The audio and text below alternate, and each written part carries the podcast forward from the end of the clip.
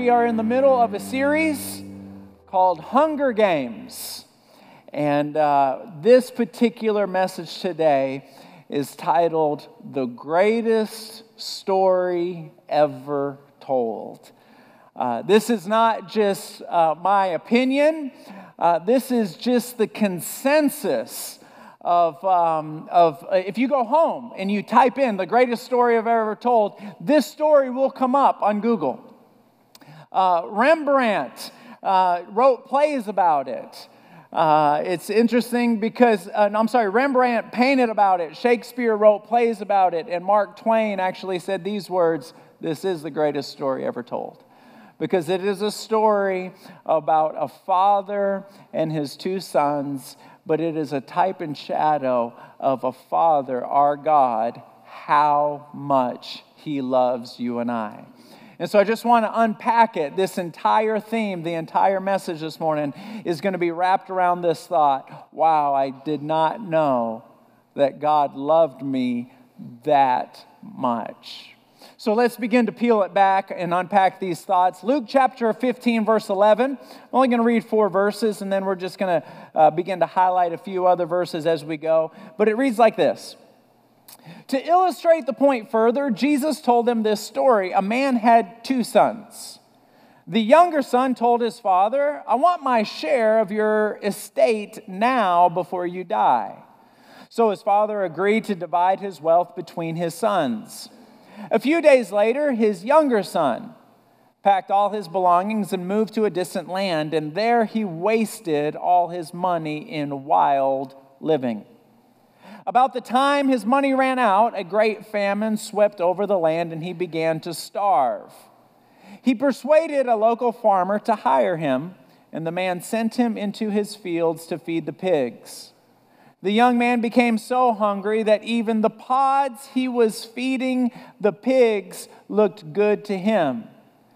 But no one gave him anything. There was five stages to this young man's experience. The first stage, if you're taking notes on a piece of paper or within your app, is the rebellious stage, rebellion.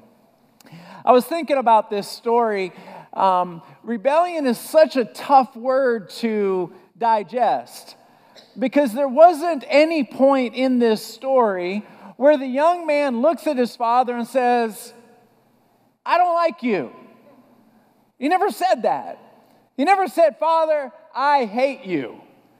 He never said, I don't like living here. I, I, can't stand you. It wasn't hatred, it wasn't animosity, it was curiosity. It was, I wonder what else is out there. I wonder if my life would be more enjoyable if I wasn't under the supervision of my father. See, us in the, that live in the Western world, we have a challenge uh, that other people in the world don't have. See, our challenge is, is we live in a democracy. When we are able to vote on things, yes, I like it, no, I don't like it, I express my vote. We go into a little booth, we pull the curtain, and we get to express our vote. And nobody's vote weighs any more than anyone else's, but we get to express votes. We get to, to have our input on the laws of the land. See, a kingdom is not wired up that way. Nobody gets to vote. What the king says is what happens.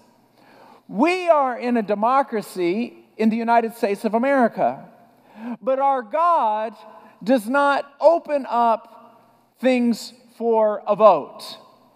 He basically says this this is what I like. This is the culture of heaven. I want you to be a part of it. I want to be in relationship with you, but I need you to love what I love and to hate what I hate. And oftentimes there's uh, individuals that come along and they look at the Father, they look at God just the same way the youngest son looked at his father and said, I'd rather live a different way. I'd rather, uh, you know what, this is not for me. It might be for him, it might be for my, my brother, but it's just not for me. And so he begins to take all of the inheritance, he takes all of the money, and he begins to go live any way he wants to. And this is a good point to just press the pause button and say these words A blessing before its time is a curse. You see, I have an eight year old son, and one of these days I'm going to buy him a car. Uh, but if I were to give him that car, give him that blessing right now, it wouldn't be a blessing at all. It would be a curse. He would be excited about it, he would be pumped about it, but he would wrap it around a telephone pole. And so, therefore, I'm going to hold that blessing back until he's 40. I'm just going to hold it back because a blessing before its time is actually a curse. And so often, when we look at the, our future or we look at our present, we're like, God, hello, come on, I'm waiting. Uh, we've got people uh, in the room right now with uh, Spanish translation headsets on, and I'm just so curious as to wonder how they translated heller.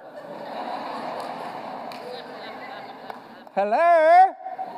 I'm waiting. And so, anyway, uh, this might be the last time that translator works for us, but I hope not. But there's times where we back up and say, God, come on, do you see what's happening? But then, in the hindsight of our life, uh, when we look back and we see that it was good that God delayed, are you with me?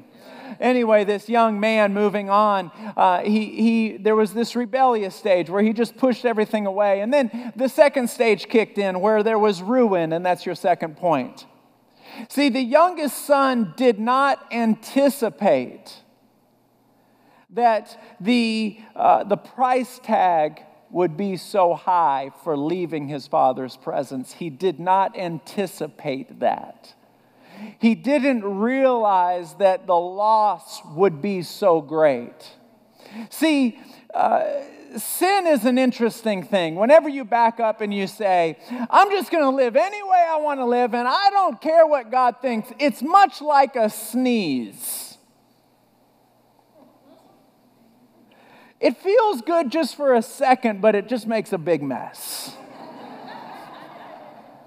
you can write that on your notes. There's, there's this moment where he says that the, the young man enjoyed wild living.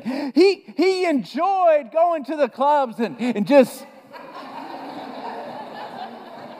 he enjoyed it. For those of you that grew up with the Houston Oilers, not the Texans, any Oiler fans in here. Uh, do you remember when, when Ernest Givins would score a touchdown and he'd get in the touchdown zone and he'd just You remember that? He didn't do it real often because we didn't score a lot, but but he used to just kind of slide it in. yeah. he just, the, the young man took all the money. And what was so interesting is when you got that much money, you are the man in town because drinks are on you. You know, you're the most, you come walking in and it's like, cheers, Norm. It's just so exciting. He's buying everything. But it, it's, it's like sin has this high peak and it's a, this, this quick incline, and then the steep, the bottom is further down than you ever imagined. The Bible says that he lost everything. You know what I was thinking about was where were his friends? All these friends that he bought drinks for. All these friends that he was, hey, where did they go? Have you ever met somebody that likes what you have, but they don't necessarily like you? But you don't know it at the time. They like it when you're rocking and rolling, but in the rough patch, all of a sudden, they're nowhere to be found. This is where the young man is he hits ruin and he begins to lose everything. And, and what's interesting is what he was looking for, he was leaving. See, the father had everything that he could ever want, need, or ask for or desire. And that's what we have in God. It's, it's what is it? I have given you the desires of your heart. I took those desires and I put them in your heart. You would not desire it if it did not exist.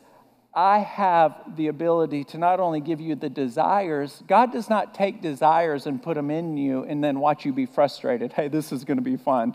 He's going to want something, she's going to want something, and they're never going to get it. Here, gather around, this is going to be fun. God does not do that. He puts a desire in you because He has the blessing. So He causes you to desire a blessing that He has in His hand. You cannot desire something that does not exist. Are you with me? I know that'll take a while to set in, but it just sets it in you. And so, what the young man was doing is he went out looking for something that he was leaving. And so he ruins everything, he gives up everything. And what's interesting is that the father had so much, he had an abundance of everything. There's another story in the Bible about a, uh, about a man named David. Um, he had several wives. I don't know if that was a blessing or not, but he had, he had several wives. He had the entire kingdom, he had the north side and the south side. He was the king, he had all the money he could ever want, and he looked across several houses, and I've, I've been to Israel, and it's so interesting because Israel is, is a city that's kind of like the Hollywood Hills. It kind of goes up. So if you're standing on your patio, you can look down and see the roofs of other houses. Well, he was standing on his patio, and he looked down and he saw a woman bathing, and he fell in love with her. The problem was is that wasn't one of his wives; it was someone else's wife, and and he lured her over, seduced her got her pregnant, and then he freaked out and killed her husband. And a man of God showed up to David, and watch what he says here. It's so powerful. He says, I gave you your master's house. It's almost like the king before you, he lived in this palace and he gave it to you. I gave you your master's house and his wives and the kingdoms of both Israel and Judah, the north and the south. And if that had not been enough, I would have given you much, much more. I have given you everything, David, and you went and stole another man's wife. I've given you so many blessings, and if those blessings weren't enough, all you had to do was ask me, and I would have given you more. But you stepped out of all this to take another man's wife. I had more to give you if you would have just asked it. And the young son was in the same exact position. He was serving his father, and he left his father to go find greener grass, not realizing that the green grass is where you water it. And so he left his father's palace when the father had so much more to give, and he began to ruin his life. Which moves us into the third stage, which is by far the most important stage of repentance. The Bible says that, that his, he came to his senses. He was probably in the pig slop, and then all of a sudden, he thought, What am I doing? Have you ever had that moment? What am I doing? That moment of, what am I doing? is a powerful moment, and not everybody has it. If you've ever had a moment in your life where you think to yourself, I need to get back in church. If you've ever had a moment where you've thought to yourself, I need to get serious about God again. If you have ever had that moment, you need to know that that is so powerful and it's so precious because not everybody has that moment. Some people leave and never have a desire for church ever, ever, ever again. In fact, the Bible says this in 1 Timothy chapter 4 verse 2 it says this that in the last days that many people will have a seared conscience. A seared conscience is like when you seared a, a piece of steak on a barbecue pit. It gets hard on the outside. And so then what happens is a person who used to go to church all the time, when they stop going to church, instead of saying, I need to get back, they don't even care. when they used to say some profanity, they would feel on the inside, man, I shouldn't have said that. But now their conscience is seared and they just don't even feel bad about it anymore. This was a powerful moment because the son, yes, he messed up, but there was that moment where he said, I need to go back home. But you know what's interesting? Is that he, he begins to realize, I need to go back home. And then he does, which brings us to stage number four, which is a reconciliation stage. He begins to come home. Now, watch this. The Bible says that he became hungry and he had no money. So he decided to go home and ask his father for a job as a servant. Watch this. Why did he want to come home? Because he was hungry. Was it because he was sitting there saying, Oh, I miss my dad. I love my dad? No, he was starving. Do you know I ran away from home when I was 11 and I came home for lunch? it was a great idea. It was in the middle of the summer, and I, was, I told my mom, I'm running away from home. I'm done. I'm leaving. And I was like, I am starving.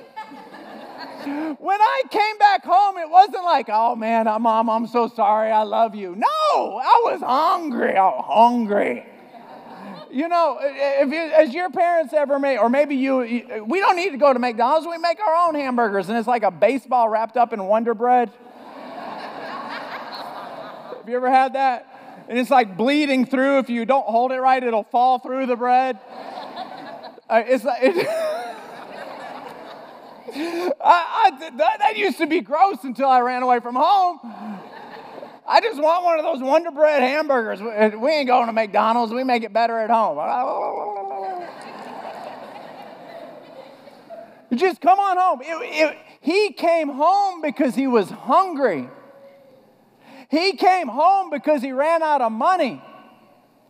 Now, watch this. Remember, this is the greatest story ever told because it is a type and shadow. The Father is a type and shadow of God how the Father in this story treats the young man is how God treats you and I.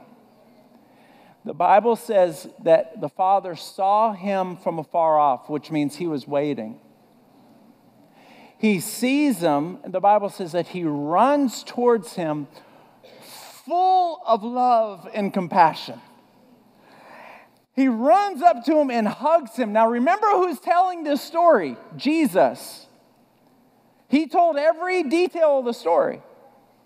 And so Jesus knows that the son came home not because of love, he came home because he was hungry.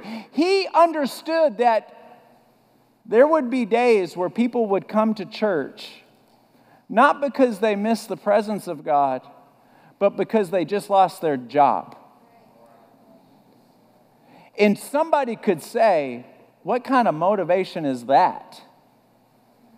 wow, that's, that's some messed up motivation. You're coming back to church just because you're going through a divorce. You're coming back to church because somebody in your family has cancer and you don't know what to do. Do you know that the father did not care what the motivation was for the son? Did not care. He was so happy to have his son back home. He didn't care what the reason was. They didn't even talk about it. He was just, that's my boy. Can I just tell you, when you come walking in this place, he does not care what your motivation is. He is thrilled that you're here. He's thrilled that you're here. Now, some of you might say, yeah, well, Frankie, you have no idea what I did last night. In fact, I'm hungover right now. If you could stop yelling.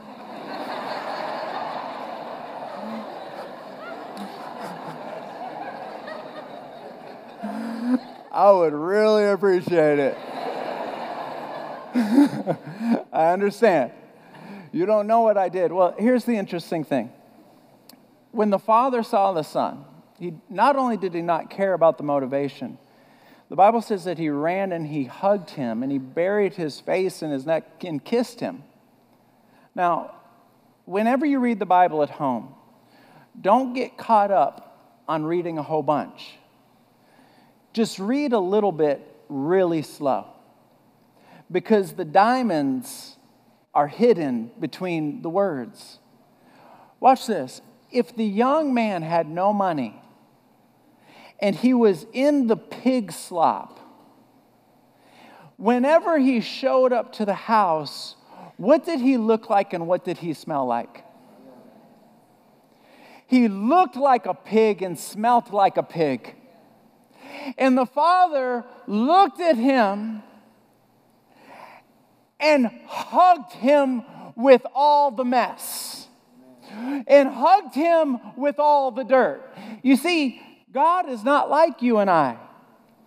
You see, if I don't see my son for a long time, and then I see him, but he's been rolling around in the mud, I'm going to be like, It is so good to see you. God is not that way. The Father is not that way.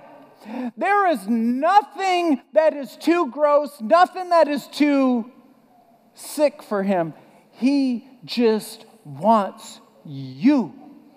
Your actions, where you've been, where you hung out, what you did, what you smell like, the secrets. You know what's so interesting is in the church world, we talk about things that God has brought us from, and we call them our testimony. And it's so interesting because in the church world, we will share our testimony with each other. But there are certain testimonies we will never share.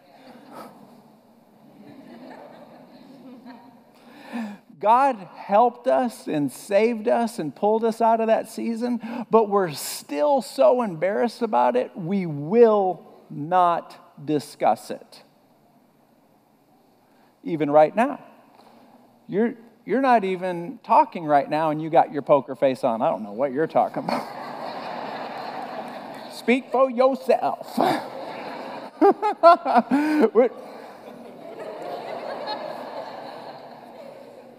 I, I get it. I get it. But God knows it all. And He says, I don't know what your motivation here is. I don't even care what your motivation is. I don't know what you did last night. I don't know what you did the week. I, I don't. I just want to hug you. And that is the reconciliation process. And then there's number five, the reward. Now, this blows my mind because the son left and he doesn't take his son and say, I am going to bring you back and you are going to be at the same position you were when you left, which that would be a blessing. Imagine you walked up to your boss and you said, I quit. Peace out. Mwah. oh, but I need my check. You take your check, you go, you go act a fool, you come back at the end of the summer and you say, oh, it was actually a mistake. My bad. Are we cool? Are we cool? if he gives you your job back at the same position with the same benefits, the same salary, that would be generous. That would be generous. Wouldn't that be generous? But this is not what the father did. The father took the son back and he didn't keep him at the same level. He actually said, Had you stayed with me, you would be at this level had you stayed with me. I'm not going to penalize you. I'm actually going to put you at that level right now. He gives him a signet ring and puts it on his finger. If you're taking notes today, write this down. First, it's the robe that he gives him, which is a divine pardon. You smell like a pig, but that's gone as of this moment forward. Number two is I'm going to give you a ring to give you delegated authority because I love you. I just want you to know this is so important. I feel the presence of God on my heart right now. I didn't share this in the first service, but I feel like I need to share it right now. You see, when we go through tough seasons, go through a divorce, a loss of a job, a health issue, a lot of times we lose things in the middle of that rough season. My wife's parents were divorced, my parents were divorced. You lose things. I've got one of my lovely neighbors here, her house burnt down. You lose things. When you go through tough seasons like that, you look back and you lost a lot. But it's not the stuff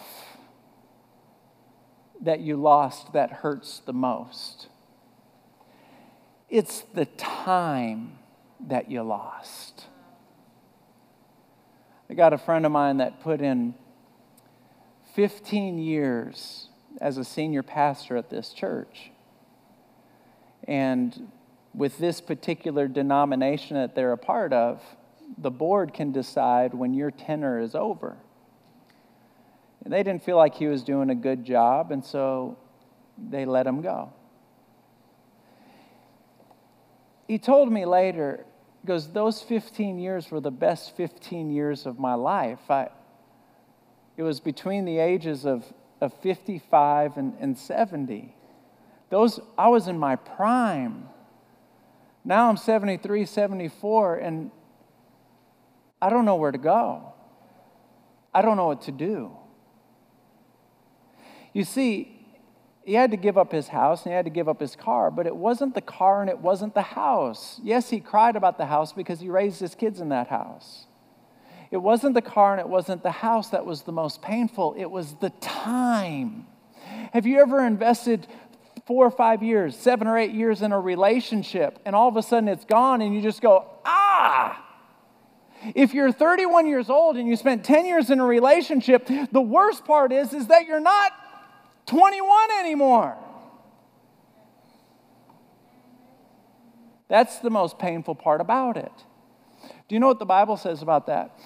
The Bible says that He will restore the years that the cankerworm has stolen. It doesn't say, I'm going to give you your stuff back. It says that I'm going to give you your time back. Some way, somehow, God takes time and condenses it and puts it into your life. He looks at the prodigal son and says, Ah, I love you. You shouldn't have did that, but I love you. The Bible says that his anger is for a moment, but his love lasts a lifetime. I love you. Had you stayed with me, you would be right here. I'm not going to make you go down and work your way back up. I'm not even going to put you at the same position. I'm going to restore the years that the cankerworm stormed. I am going to allow more to happen in a shorter amount of time. Absolutely. Absolutely. The love that God has for you and I cannot be measured in my feeble words. The Bible says that He uses the foolishness of preaching. My words cannot, even if I had every word in the English language at my demand, I still could not express how much He loves you and I and how deep His forgiveness and compassion is. But there's something about images that can bring a point to life. And so I want to show you an image, uh, a video, of, it's about a minute and a half, that reflects the love of a father. Watch this.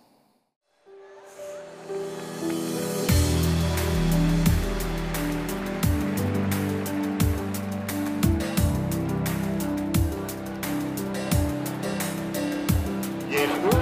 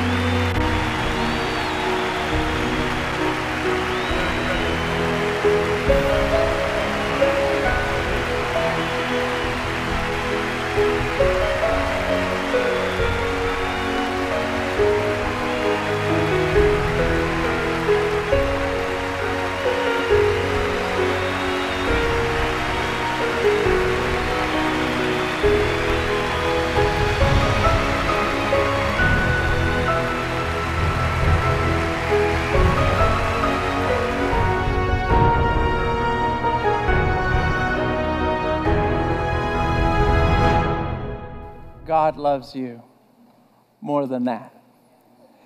And when you're running the race of your life and something happens and your race gets derailed, the Father looks at you and runs toward you and embraces you. You know, as I was studying for this message, I had this thought. Put the whole message together. It was done, saved, done.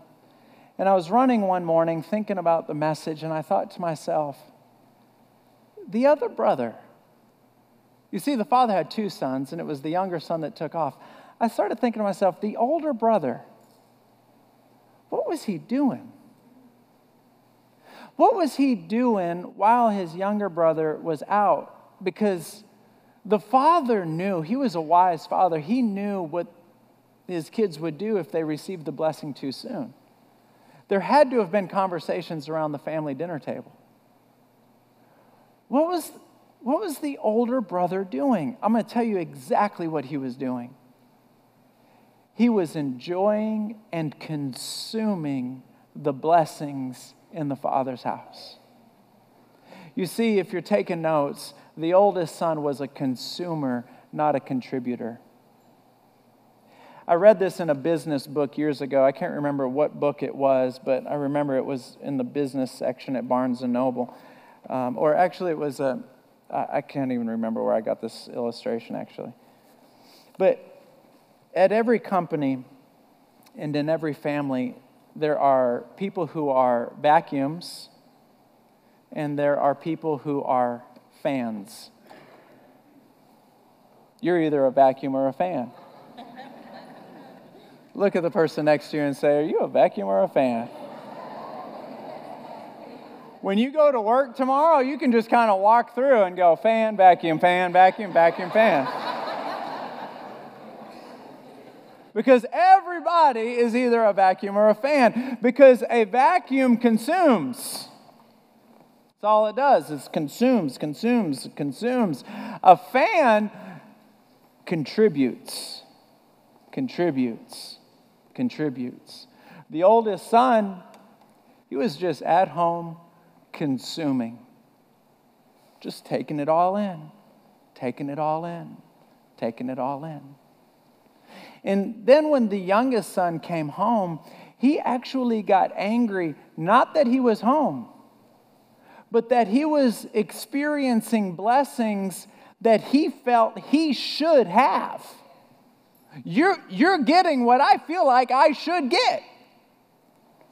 Watch this. Um, it's, it's, it's fascinating because um, Rembrandt, whenever he painted this greatest story ever told, uh, it was interesting how he did it. Why don't you take a look at the painting? Um, obviously, that's the father embracing the son that has come home. And if you look at it, um, I studied this painting. I almost wanted to just teach on the painting by itself because it was so fascinating, but I'm only going to bring one point out. The father's embrace to the son is both maternal and coming from the other side, the strength of a father. Because when you go through a tough season, you need the sensitivity of a mother, but you need the strength and confidence of a father. You need both. You need both the father and the mother. And in this painting, if you look at the father's right hand, it is painted and illustrated in a soft manner to reflect the mother's love. But if you look at his left hand, the left hand is painted so much more masculine to show the strength and confidence of a father. Because that is what we experience. This is the greatest story ever told. But I want to bring our attention to the character sitting down next to the father because as I read it, that's the older son. And the older son has his arms crossed. He's actually disgusted about what is happening here. And if you read the scriptures, if you read the parable, he is not disgusted that his brother is home. he is disgusted that he is receiving blessings. And then my mind goes back again. Why didn't he go out and get his brother? Because he was enjoying the consumption of the Father's house. Can we have a come to Jesus meeting just for a minute? Can we never be children of God that are enjoying the consumption of a Sunday morning so much that we don't even think about going out and finding somebody that doesn't have a church home and invite them and bring them to the Father's house? Can we not be a person who is only wrapped up with consuming? And we're so caught up in, man, I hope they sing songs I like, and I hope the preacher is good today. He better be good, he better be funny, and he better be short. Can we not be so caught up in being a consumer that we are never a contributor? Let's spend our entire week. There's six other days of the week other than Sunday. Let's spend the entire week looking around for people that we can invite to bring to church. I've got two points in the sermon today. The first one is let's never forget how much the Father loves us. And number two, let's make sure that we take the honor and the privilege so personal, but yet we don't forget to be a contributor and invite that neighbor that has been on our mind for weeks and invite that work associate or that family member.